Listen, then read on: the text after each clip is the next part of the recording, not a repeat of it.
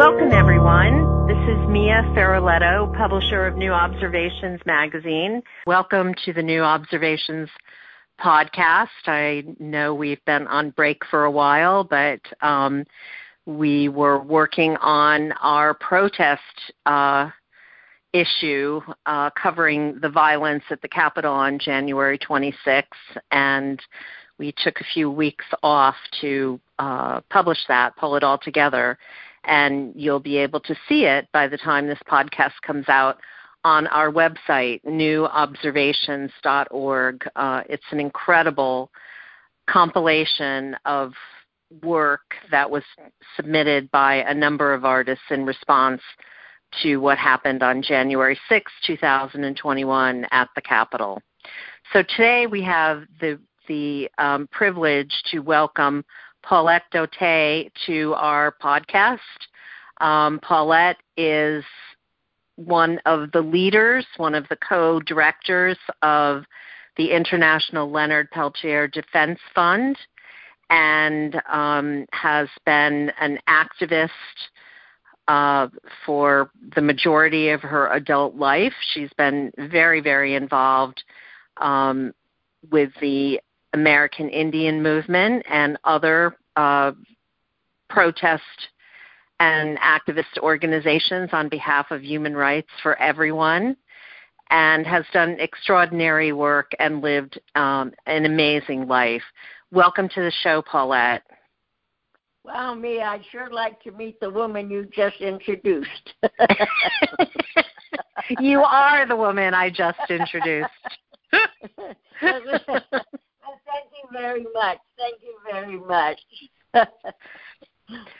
um, you have had an, an extraordinary life, um, and uh, for today's purposes, I I would really like us to focus on your involvement, um, your background first of all, and your involvement on Pine Ridge during um, the years up to the present of um, the AIM movement and the Lakota and um, Anishinaabe and um, other tribes really standing up for their spiritual and religious and and human rights. Um, it's such an important time in our history. Oh well, thank you. Well, actually, um, I became involved with the American Indian movement in 1972 when I met Leonard Peltier in Chicago.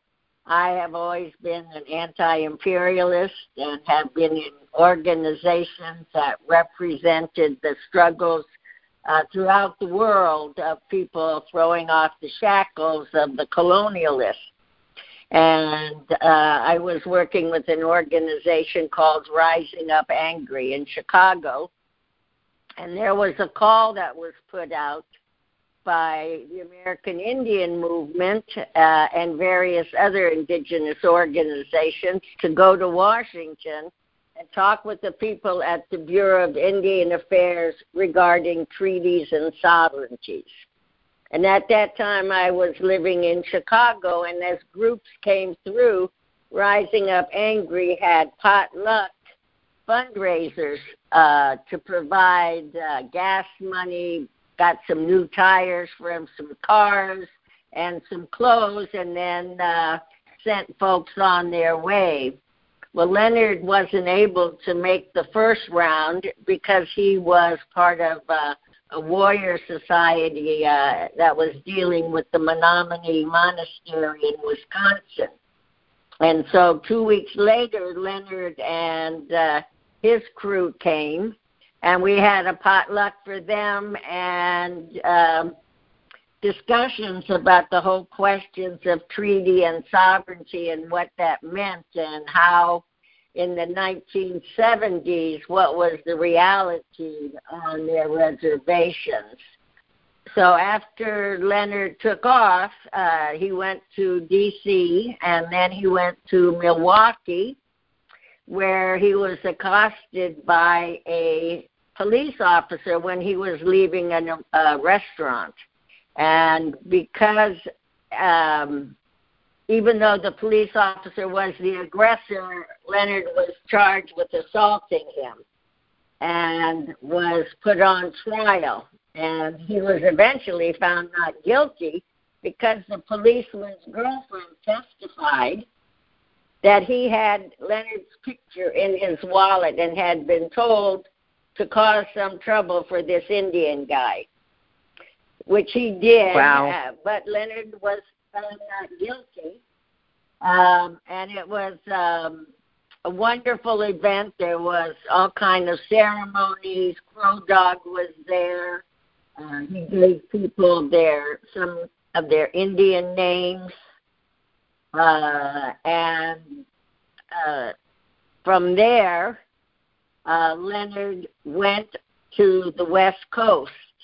Wounded Knee had just finished by the time his trial was over, so he never was part of that particular uh, action on the part of the American Indian movement. But we pick up with Leonard in New Mexico, and it was a big AIM conference, and the elders from Pine Ridge had come down there, and at a period of time during the conference, uh, the grandmas made a plea to all the young Aimsters to please come to Pine Ridge. That they had uh, the whole question of elders and traditional people being attacked and beaten up by the thugs um, and the goons. Now, of course, the goons were the really their real name was you know guardians of the Oglala Nation, and you would think with a name like that they would be protecting their elders and traditional people, where in fact they were a particular hit squad of Richard Wilson who was the tribal chairman at that time. And because of his relationship to the money people in D.C., he was able then to turn the money that came in to take care of everybody. It was used primarily by his family or as a way for him to buy more weapons and guns. But the traditional people and the people that lived in outlying areas were totally neglected, if not beaten and run off the road by uh, the goons. So at that time, Pine Ridge was had the highest death rate in the United States per capita. Within a two-year period, over 60 people were killed um, or supposed accidents by being run off the road, and people had petitioned uh, the government, the Department of Justice, to investigate this. And the elders said, well, you can do it your way, but we're going to ask these young people to come and help us. And so there was two or three major camps uh, on Pine Ridge, and Leonard, Leonard Peltier, Bob Robideau, Dino Butler, Nilak Butler, and many other young people went to Grandma Jumping Bulls, which is in Oglala, which is a section of the Pine Ridge Reservation. Now, Bob, do you know Leonard and Nilak were the oldest people there? Uh, oh, and Joe Stuntz. Joe Stuntz and Nilak were in their early 20s. Um, but the other people that were there, Norman Brown and Wish Draper and Baby Aim, they were all teenagers. And Gene Roach, Gene Roach, who is now one of our board members, was 15 at the time that this incident is taking place. Uh, and her brother, who was there with them, was 12. So you had this grouping of elders and young people who were being trained traditionally to learn their language um, and to support them. They had big gardens. The men uh, cut wood for winter so everything would be ready for the elders. They took people to the grocery store. They just did what was necessary to protect the elders and the traditional people. And so while Leonard was there, he was also uh, married to a Lakota woman, Andrea, and he had two children, Waha and Marquita. Um, and that was his tie to Pine Ridge, was his relationship of his wife to the nation. So on this particular day, um, oh, and Bob Robideau also, he was married to a woman from the Cheyenne River Reservation, which is part of the overall Lakota Nation. And so Bob, who had, was an Anishinaabe from Turtle Mountain, North Dakota, along with Leonard, had married into uh, the Lakota Nation. So this one morning, everybody is in the kitchen, the young guys are sleeping, and other people are doing things, and this car comes to the bottom of a sloping hill, uh, and two men get out, they grab some weapons, and a firefight ensues.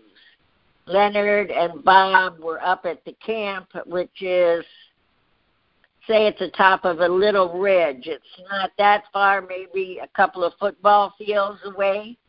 Um, and Dino and Nilak were taking care of some other things, and this firefight, they hear this shooting, and Leonard runs to the other houses on, on Grandma Jumping Bull's land because there are families and children to make sure that they're safe.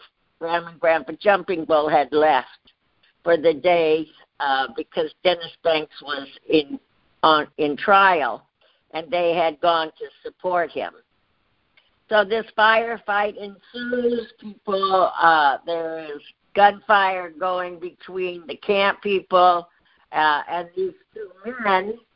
And at that point in time, when you when I talked to Bob and Leonard, nobody knew who these men were. They were two white guys in what uh, Leonard and Bob later, later identify as uh, Fed cars, and they had no idea why they were shooting, but they, without hesitation, returned fire to protect the people that were up on their land. Uh, after about an hour or so, um, the feds start to move in and find out that the two young men at the bottom of the hill were in fact FBI agents, Ronald and Ronald Coler and Williams, and they had been shot. Um, when the men in the camp realized what's going on, they prepared to leave and take off, go through a culvert, and then run up this hill. It's a small mountain out there, um, with the feds and uh, the goons and the sheriff and anybody that could get a gun firing at them as they went up to the top of the hill.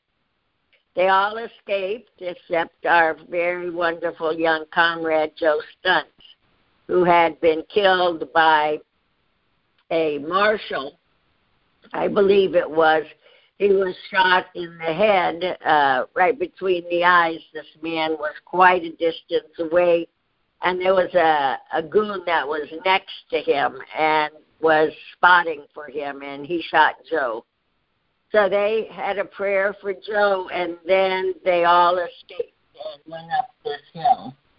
So here we have all these young people trying to get away because when they find out Bob said they knew that their lives were lost that day, that there would be no way they would ever get justice for some Indian people who would be charged with murdering two FBI agents. So they're able to escape for a while. Bob is captured um, a few days later, as is Dino and Nilak and Leonard goes on a um, a trip with uh, Dennis Banks uh, to raise some money to help, as well as to build some support for him going to Canada, because the elders had told him that he should try and get political asylum because he had not been captured.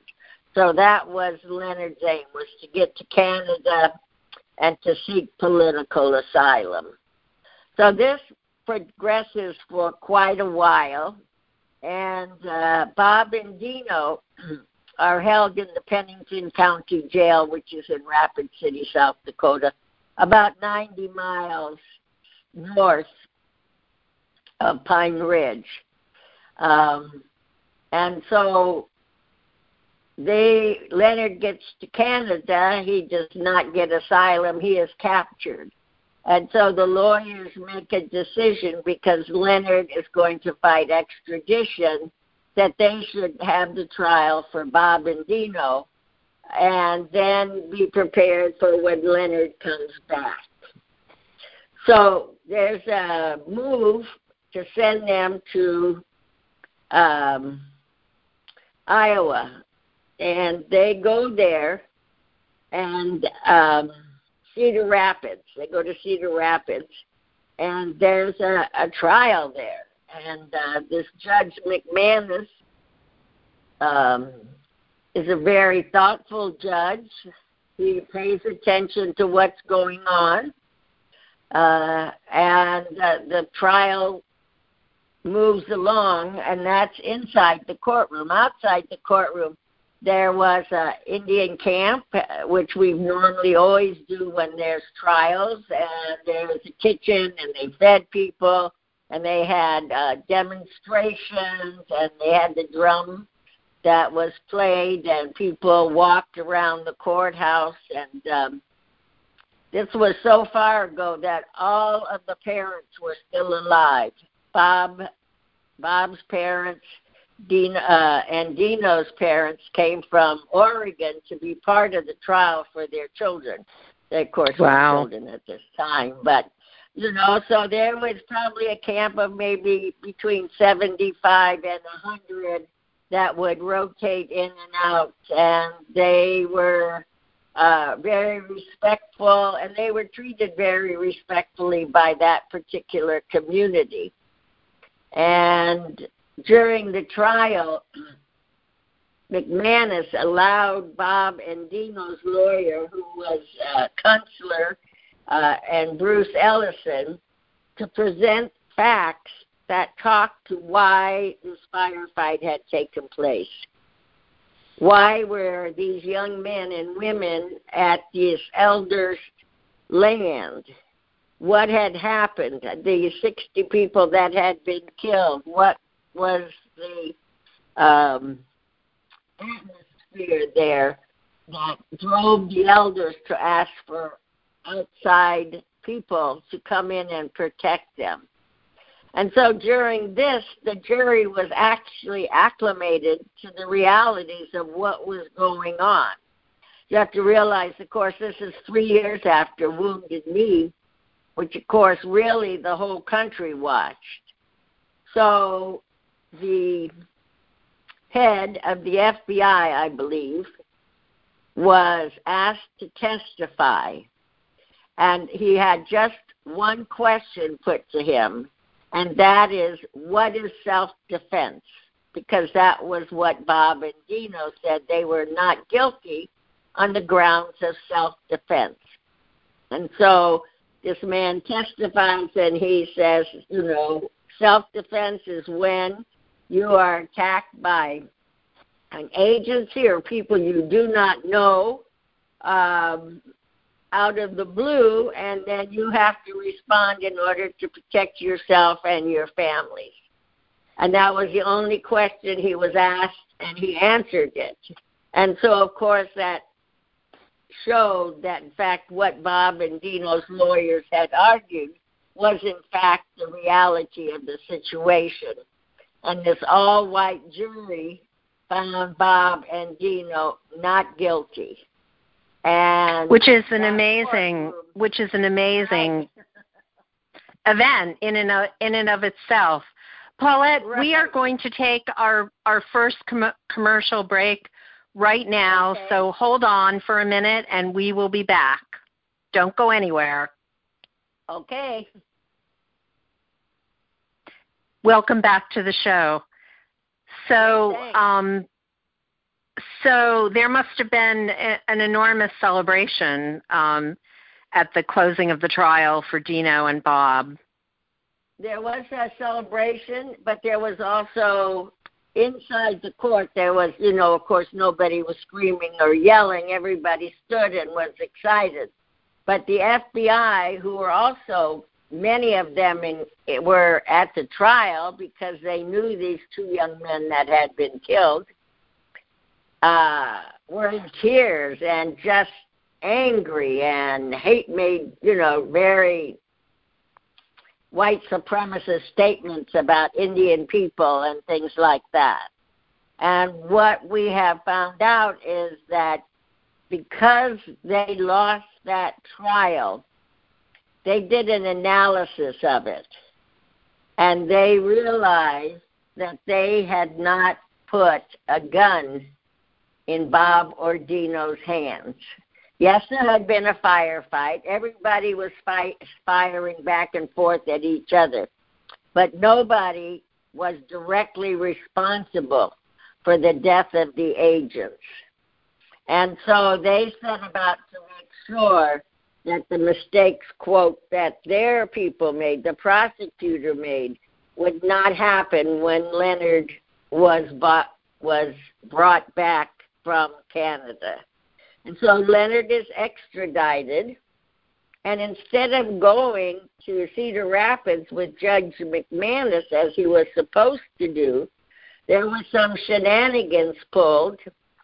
McManus is pulled off the case, and it goes to North Dakota, goes to Fargo, North Dakota, and this man named Judge Benson takes over the case.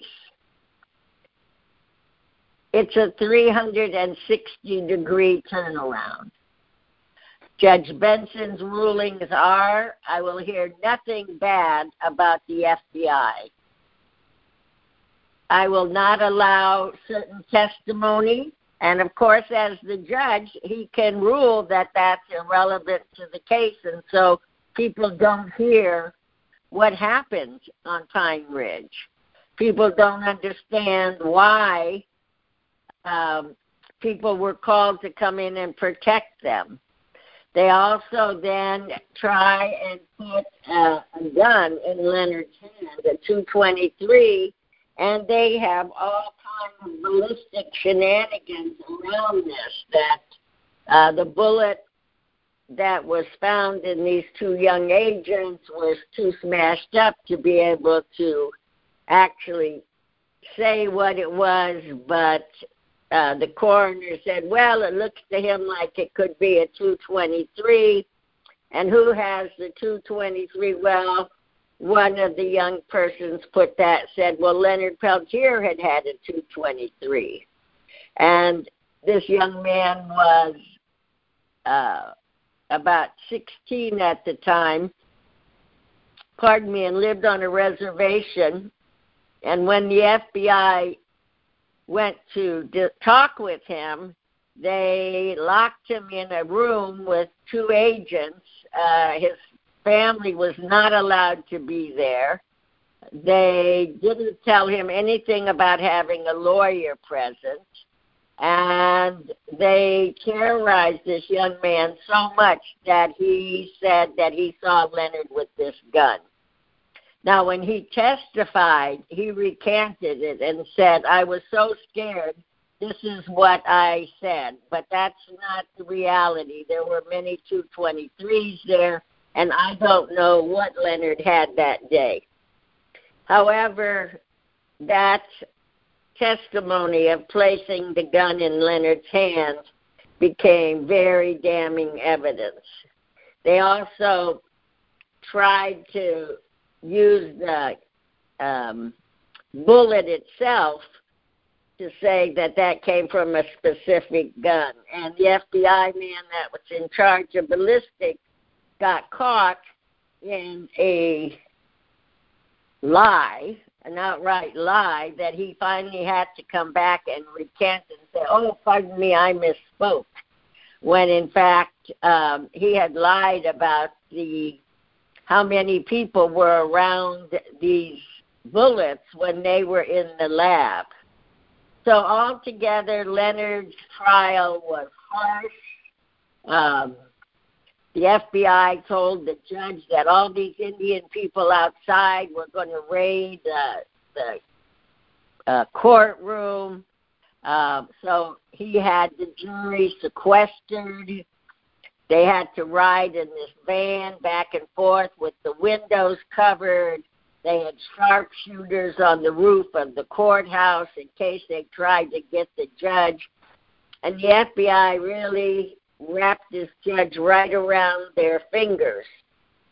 And by the time the jury was through hearing the evidence, Leonard became convicted of first degree murder of two FBI agents and was given two life sentences. So the whole the whole travesty of justice, if you compare Bob and Dino's trial and you read Leonard's trial and you say, Well why why couldn't Leonard also claim self defense? Because one of the charges was aiding and abetting. But now, who would he have aided and abetted? If Bob and Dino were innocent, then the only person he could have aided and abetted was himself. And so, by um, certain misconduct, uh, Leonard was convicted. And so, I now, this is 77, and I there is a defense committee for Leonard, started by his cousin Steve Robideau and Raul Salinas in Seattle, and they put out a call, and I am working with this white anti-imperialist organization called the Prairie Fire Organizing Committee, and they asked for support, and so we become involved with the work around Leonard. And the first time I meet Leonard, he and I laugh because we hadn't seen each other in about five years. And he said, "Oh my God, who would have thought this is this is how we would meet again?" So I, as part of my political work, um, worked on Leonard's case and have worked on Leonard's case since about 1977. 78. And wow. Then, of course, after Leonard's convicted and he goes to prison, there's an attempt on his life. And Leonard escapes, is recaptured, and we have this huge escape trial in 1979. And the committee were able, we have three defense houses, we have hundreds of people we have community dinners every night, and Bob and Dino and Dennis Banks are on the TV talking about that. There's a walking altar that walks every day around the courthouse with people in fires with Leonard signs and things like that. And of course, the government says, well, you should have told the prison that someone was trying to kill you. And Leonard's lawyer said, and Your Honor, uh, if they're the people that are trying to kill you, uh, who are you going to report it to? But Leonard was convicted and he was given seven more years added to his two life sentences. And so I worked on Leonard's case as part of my political work ever since then. I've traveled uh, to Europe many times and taken Leonard's statements of solidarity. And in fact, if you go to certain areas in Europe, like the Basque Country and areas of France, people know Leonard better than people here in the United States.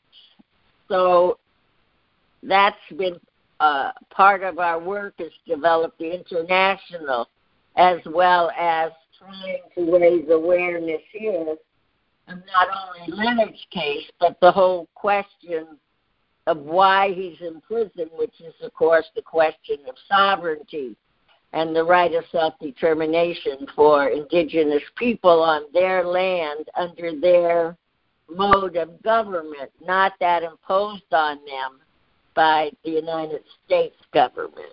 So it's been a long time.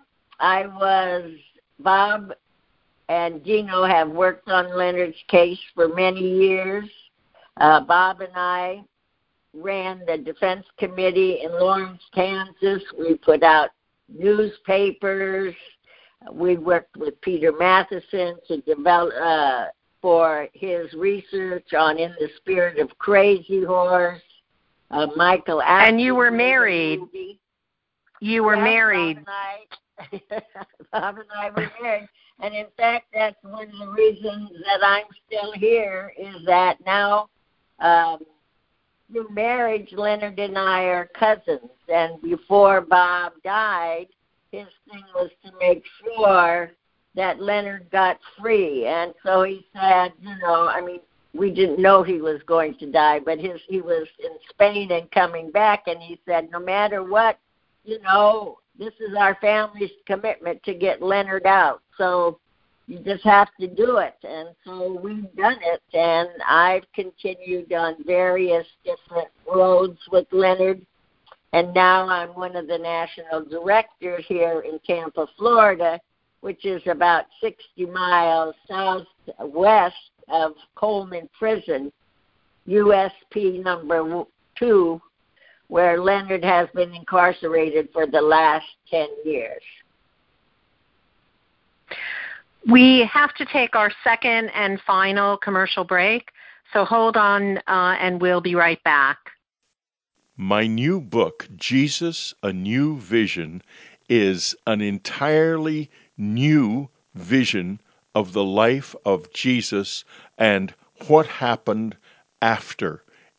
Among many other things, it is about why the resurrection happened and what happened to the teaching of Jesus that led to the creation of Christianity. It's an extraordinary and virtually untold story. Graham Hancock, author of Fingerprints of the Gods, says Whitley Strieber's take on Jesus is thought provoking and inspiring. This is an important investigation filled with new insights, highly recommended. Toby Johnson, author of Finding Your Own True Myth What I Learned from Joseph Campbell, says, very wise and satisfying for the contemporary mind. My book does not deny the divinity of Jesus, but it looks at the power of the human mind and the human soul in a whole new way. Do not miss it. It's available now as a Kindle and as an audio book, it will be available within a week or so in paperback and hardcover. You can find it on Amazon. You can find the audiobook on Amazon, on audible.com, and on Apple Books. Listen to this sample from the audiobook. Reading the canonical Gospels with the eye of a detective reveals much that has been hidden more or less in plain sight. For example, it is clear that Jesus intentionally goaded the Romans into killing him. I think that the reason that he did this is understandable, as I will discuss. He was also helped by a group of people who are almost invisible in the Gospels, but not quite. They must have been incredibly learned in fact, they must have known and understood the secret of death itself, and thus how to surmount it. They were not members of any known order such as the Essenes. So who were they? And for that matter, as he was not a deity come to earth, who was he really?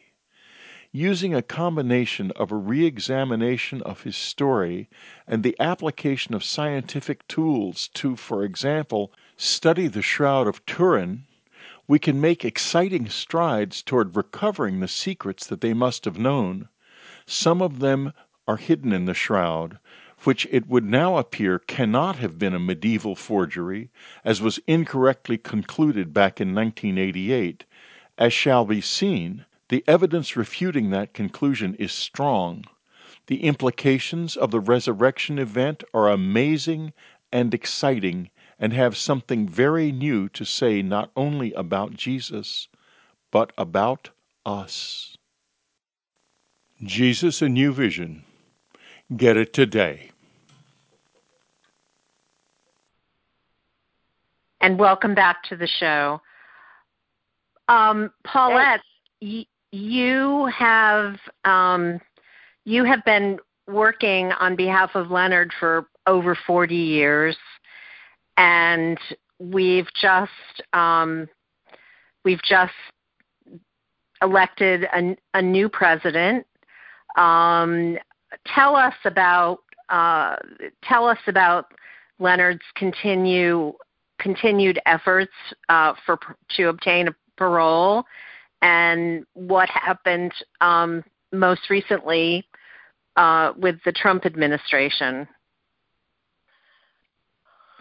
Um, all right, well, let's start with Trump. People were very encouraged that Trump would look positively on Leonard's request for clemency because of his uh, attitudes and uh, actions against the FBI. And since we've been able to document the misconduct of the FBI, uh, many people, including our lawyers, felt that uh, Trump should have some sympathy or understanding that it wasn't just him and his family that had been targeted by the FBI, but um, Leonard and many other people as well. And so, up until the day, uh, the 20th, we were really hoping that uh, Trump would, in fact, grant clemency to Leonard. He didn't do that, but he also didn't deny him. So we have a new petition that our lawyer is in the process of putting together that will go to the Pardon Commission under the Biden administration. Once that petition is um, reviewed, it would then go to Biden to sign off on. So, one of the things that we are doing is asking people to write to the White House, uh, to Biden, to your congressperson, to your senator, asking them to support Leonard's request for clemency. Leonard, at this point in time, is 77 or will be in September. Uh, he is not in great health. He has um, diabetes, uh, which he had fought and had it eradicated, but because of the COVID virus, and the fact that people are not allowed to go out and walk around and exercise and that the food that they're giving is totally full of sugars and carbs and you know just food that you would choose to eat maybe once in a while yourself. They are given every day. And so that has brought his diabetes back to the fore. He also uh last year or two years ago had a triple bypass and he has some elderly people's male problems. He has problems with the prostate. He has uh, bad arthritis in his hips and knee, and he has an aortic aneurysm that has not gotten large enough to be operated on. So we're asking people to, you know, write letters to the president and their congressional delegations to support Leonard's request for clemency. At the same time, we're also in the process of trying to get Leonard moved. Leonard is from Turtle Mountain, North Dakota, the Anishinaabe Nation. it is from their door to Leonard's door, practically coast to coast. His reservation is 10 miles from the Canadian border. So it's about 2,300 miles from there to Leonard's prison cell, which makes it extremely difficult for his family to visit him. I mean, when you talk about his brothers and sisters, he's in the middle, so he still has three or four older ones as well as four or five younger brothers and sisters. And by younger, I mean in their late 60s. And so for them to make this trip from North Dakota to Florida is extremely hard and difficult. So we are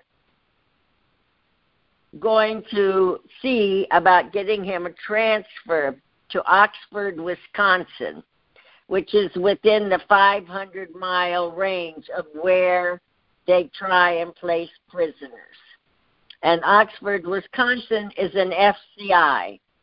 And as of February 22nd, Leonard's security clearance will be reduced from a U.S. penitentiary to an FCI which means that his being viewed by the authorities, his threat to them has been lessened by about 45%. Wow. so we're hoping that will happen within the next month to six weeks if it takes that long. And at the same I think, time, the, I, I just want to interject. I think. Oh. I, I hold that thought. I just want to interject here um, that Leonard has been uh, nominated for a Nobel Prize. What is it? Six times, and um, the right.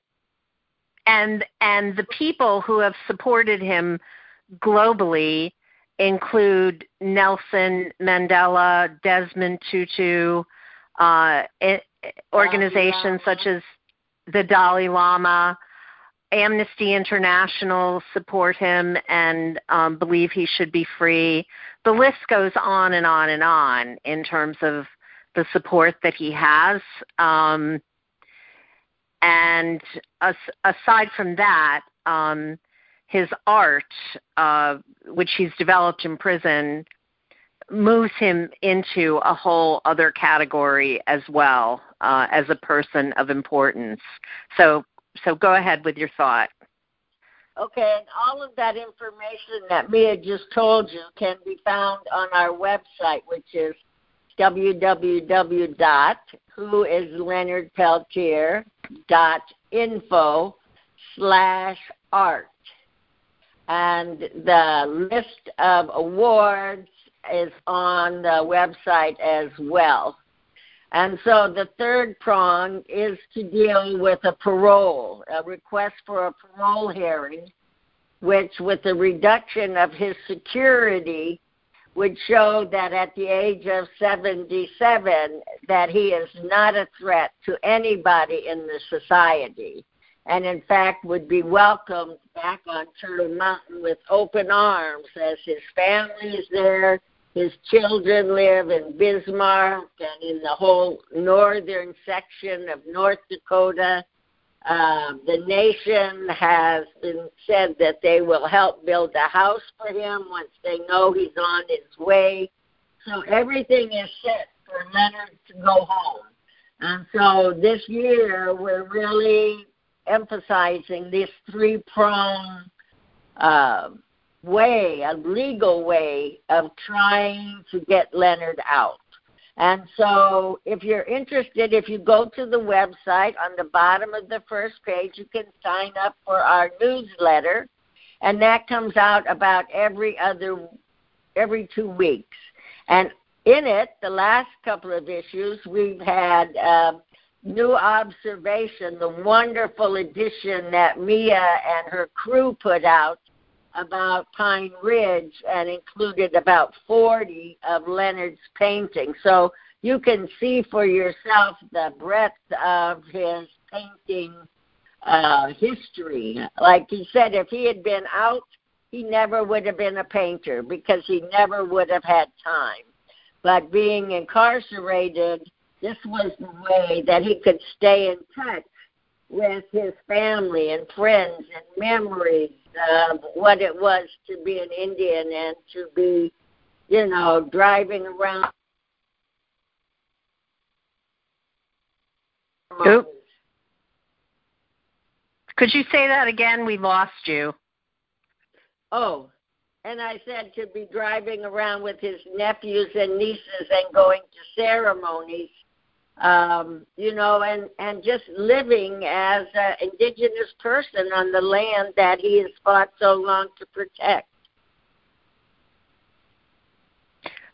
Well, he's he's um, he's really, and and you you can speak more eloquently on this than I, but Leonard is living his Sundance for his people. Um, he's he's really, you know, making a daily sacrifice on on behalf of um, all of us, but particularly on on behalf of Indigenous people everywhere, um, as he remains incarcerated for something that I and many, many other people believe he did not do. Um, so but he, you know, one of the things that's very important is that Leonard and Bob and Dino were part of and are still part of the Indian Wars. The persecution of yes. Indian people did not go away. Wounded Knee showed this. Three years after Wounded Knee, you still have the FBI attacking. So even though there was a loss of life, this was a battle, just like people are doing around the world to protect their sovereignty. So whether Absolutely. or not those weapons were the ones that the agents were killed by, this was a battle for sovereignty for Native people and has to be understood within the historical context of what it means to be living under a colonial empire. You know, to have well, people tell you you can't practice your religion. You know, I'm going to cut your hair off and you're never going to be allowed to speak your language. So whether or not Leonard or Bob or Dino was guilty is immaterial. The fact that this white supremacist government thinks it continue to persecute indigenous people on their own land is wrong, and they are going to be called for it, just like No DAPL and the pipelines and the young people that are standing up. You know, that's really what people need to understand is that this is a question of sovereignty that has been a struggle for 400 years for the indigenous people of this hemisphere. Well, as as Chase Chase Iron Eyes has has said numerous times in his public statements, at this moment in time, we are all we are all Native Americans. You know, I mean, uh, human rights have deteriorated to such an extent at this moment that we're all fighting for our own uh, for our sovereignty and for human rights. We're all in this together. Um, you know, as Native Americans say, uh, you know, we are all related. And um, Henry Red Cloud took me to the Jumping Bull property um, on the Pine Ridge Reservation.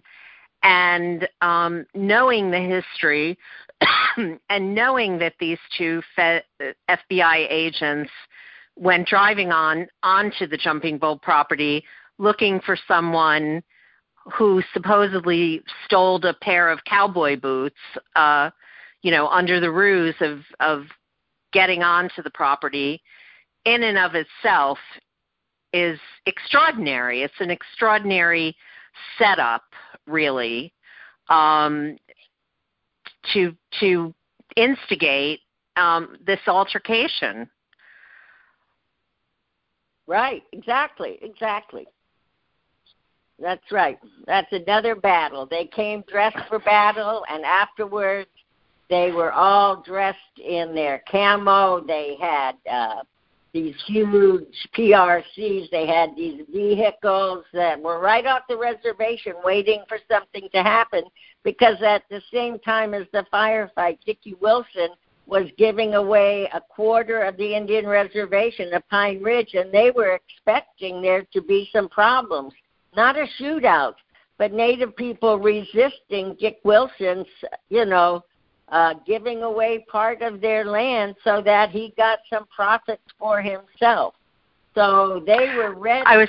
and they rolled in, and you can see incident at Oglala, which is one of the stories of Leonard, or Warrior, which is another story.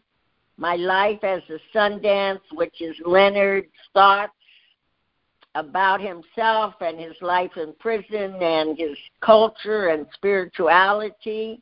Um, and so all these are available, and I hope all your podcast listeners, you know, will spend some time and, you know, get reacquainted with the reality of what it means to be a person of color, an indigenous person under this government.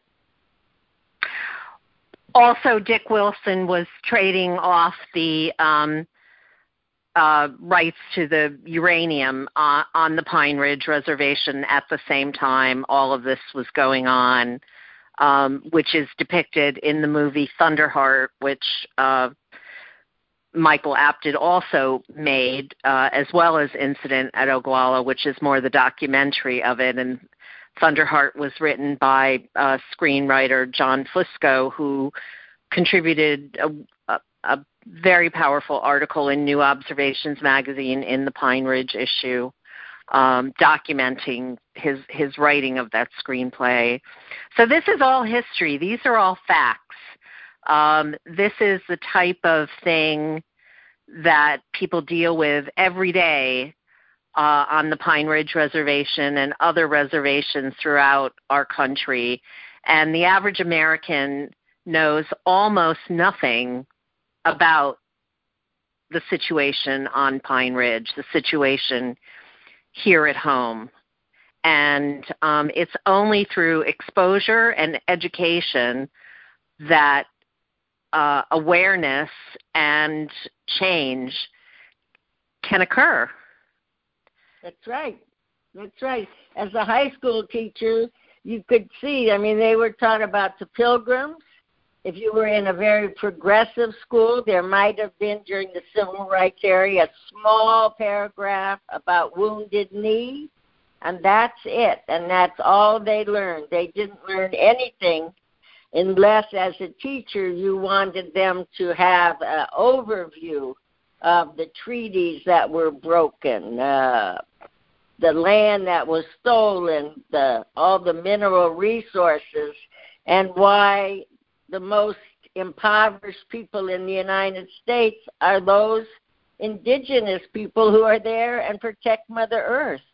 You know, it's uh, it's a crime against humanity the way this government and the greed, uh, as Indian people call it, the washishu, the eaters of fat, have attempted to devastate these nations, and yet you know they are strong and they're surviving and now there's men three or four native women in congress the representative deb Haaland and sharice Davis, you know and young women and young native men that are running in their own district. So you know uh they are we are a mighty mighty nation they say and uh, they will continue to survive and they do it through their culture and their ceremonies and um you know the raising of their family and their children to follow on through the next seven generations.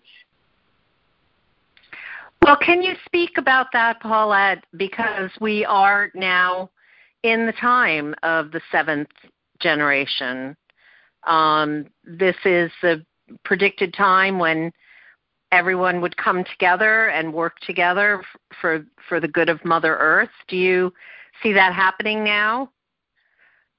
Well, you know, I I am not a native person, so from my political perspective as an ally, um, and I would say I am under the leadership of Leonard Peltier, Chase Iron Eyes, Dennis Banks, Russell Means, all of these people who I have studied with and worked with um, and followed their direction that that we need to pay attention. You know, we need to understand that uh, this climate change is a reality. That uh, if we really want to protect Mother Earth, we want to protect the ocean, maybe we have to give up these plastic straws, which living in Florida, you know, is devastating the the sea animals. And people say, well, I have the right to have this. Well, you have a right to keep this land safe for your children and your grandchildren and not be so greedy that you you can't see to the future. So we really need to educate. We need to be able to sit down and talk about these things. We need to have conferences.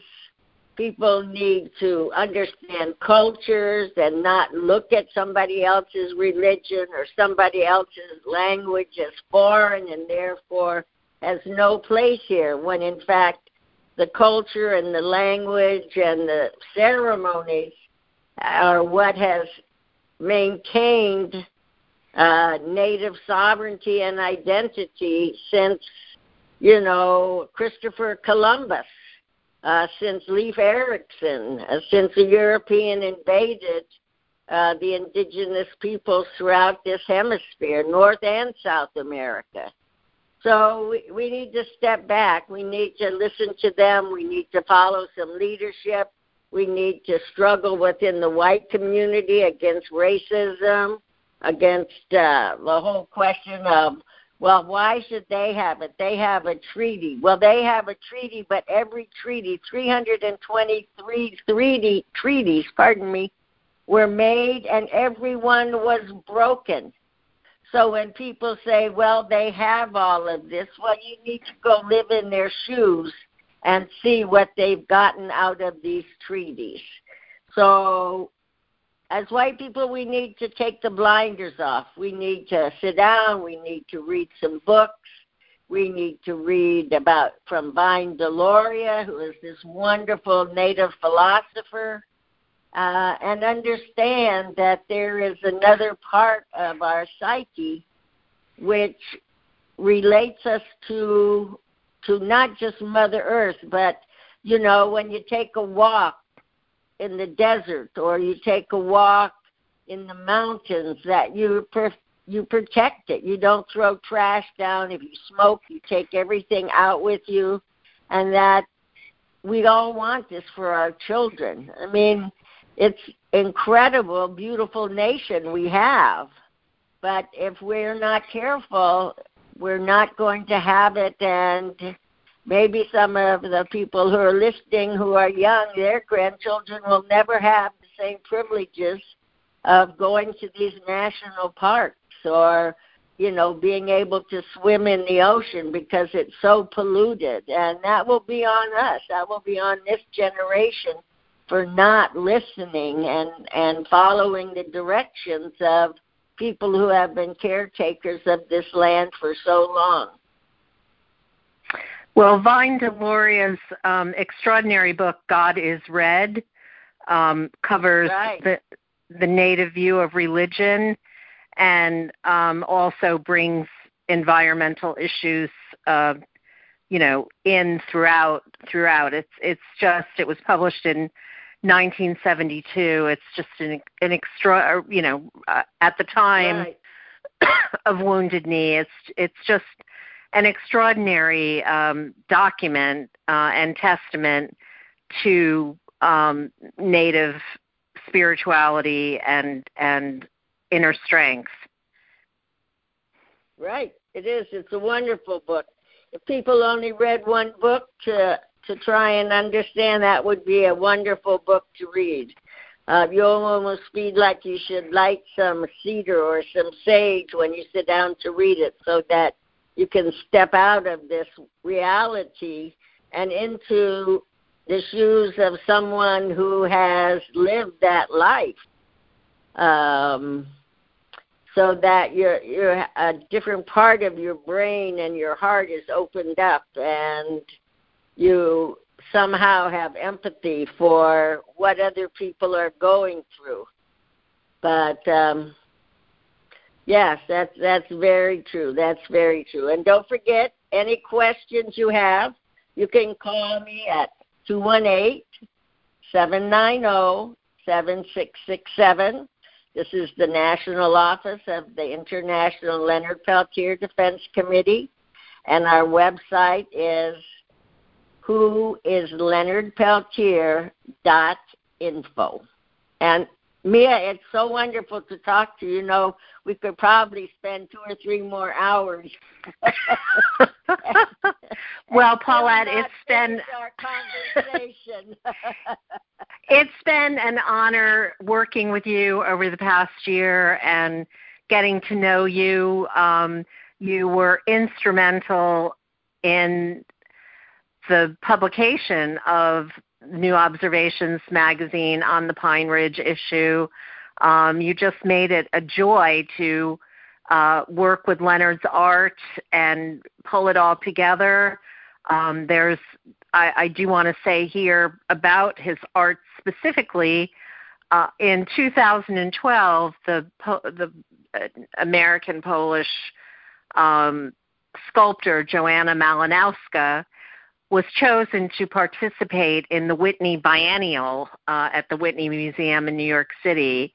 And as part of her installation, she chose to hang one of Leonard's paintings and put a sign next to it saying, This painting was done by Leonard Peltier. Um, he should be here, but he's in prison. And she had the support of the Whitney Museum in doing that. Um, and one of the things we're planning to do uh, at this time, and, and we just have our first uh, couple of um, participants, and, and in fact, both of them, um, James Tunney and Ati Maier, are people who've been interviewed on the New Observations podcast, and their work has been in New Observations magazine. They're both international artists. Uh, James is a barrister, a mystic, a writer, and an artist from Ireland, um, currently living in one of the Scandinavian countries. And he made a beautiful painting uh, that says Free Leonard Peltier using the four directional colors. It's just a very powerful piece, which is in the latest issue of oh New New Ups. Isn't it amazing? You can feel the oh, spirit. It's gorgeous. It's gorgeous. Um, it's and in I, the newest. The other thing I want to let people know is that through this new observation Pine Ridge issue, Leonard was so happy. He was. He said, "I am so touched to think that I would be included in this." He said, "You know, I just I have to thank everybody. I have to thank Mia and all the people that worked on this." He said, "You know." For a short period of time, he said, I was out of the prison. I was just back in Pine Ridge, and he said, I can't tell them enough of how that short little time away did my heart so well. So you know um, that uh, for him to be able to mentally get out of that place after 44 years, um, for him it was like being able to go to Sundance. So wow, I have to thank you for that because it's uh, every day when you get up and the bars are there, you know, it becomes more and more difficult to go back to what you remember. But uh, that wonderful issue allowed him out of that cell for a time in his heart and mind. So uh, we really thank you so much from the committee. Oh, well, that's so wonderful to hear. And it was a joy and an honor to put the issue together and I have to say, every time I open it, the light that comes out of it, you know, the energy, the power um, fr- from Leonard and and the Lakota people on Pine Ridge, it's palpable. You know, you can absolutely absolutely feel it. but um, but you know, and and that's what James Tunney was responding to when he made that painting, um, Free Leonard, and Ati Maier, who does the Space Rider, uh, the artist and filmmaker who made the Space Rider films, one of them on Pine Ridge, um, is actually um, doing two special pieces. One is a drawing, but the other is um, a photo collage of the Space Rider on the Space Rider horse carrying a flag that says Free Leonard Peltier. And our goal is to put to, uh, together a collection of 50 works of art um, made specifically in support of Leonard and uh, and his freedom. Um, and uh, there'll be a musical component to all of that too. But we're we're really pushing forward to put together this group in in the next several months. Very exciting. Yes, it's right. It's wonderful, wonderful. Well, Paulette, thank you so much for joining us. We will have oh, all of your welcome. contact information and information about the Defense Fund and Leonard, along with this um, wonderful interview. Uh, thank you. Thank you. Oh, miigwech, miigwech. and um, we will see everyone back uh, next week. Thanks for joining us. Bye for now.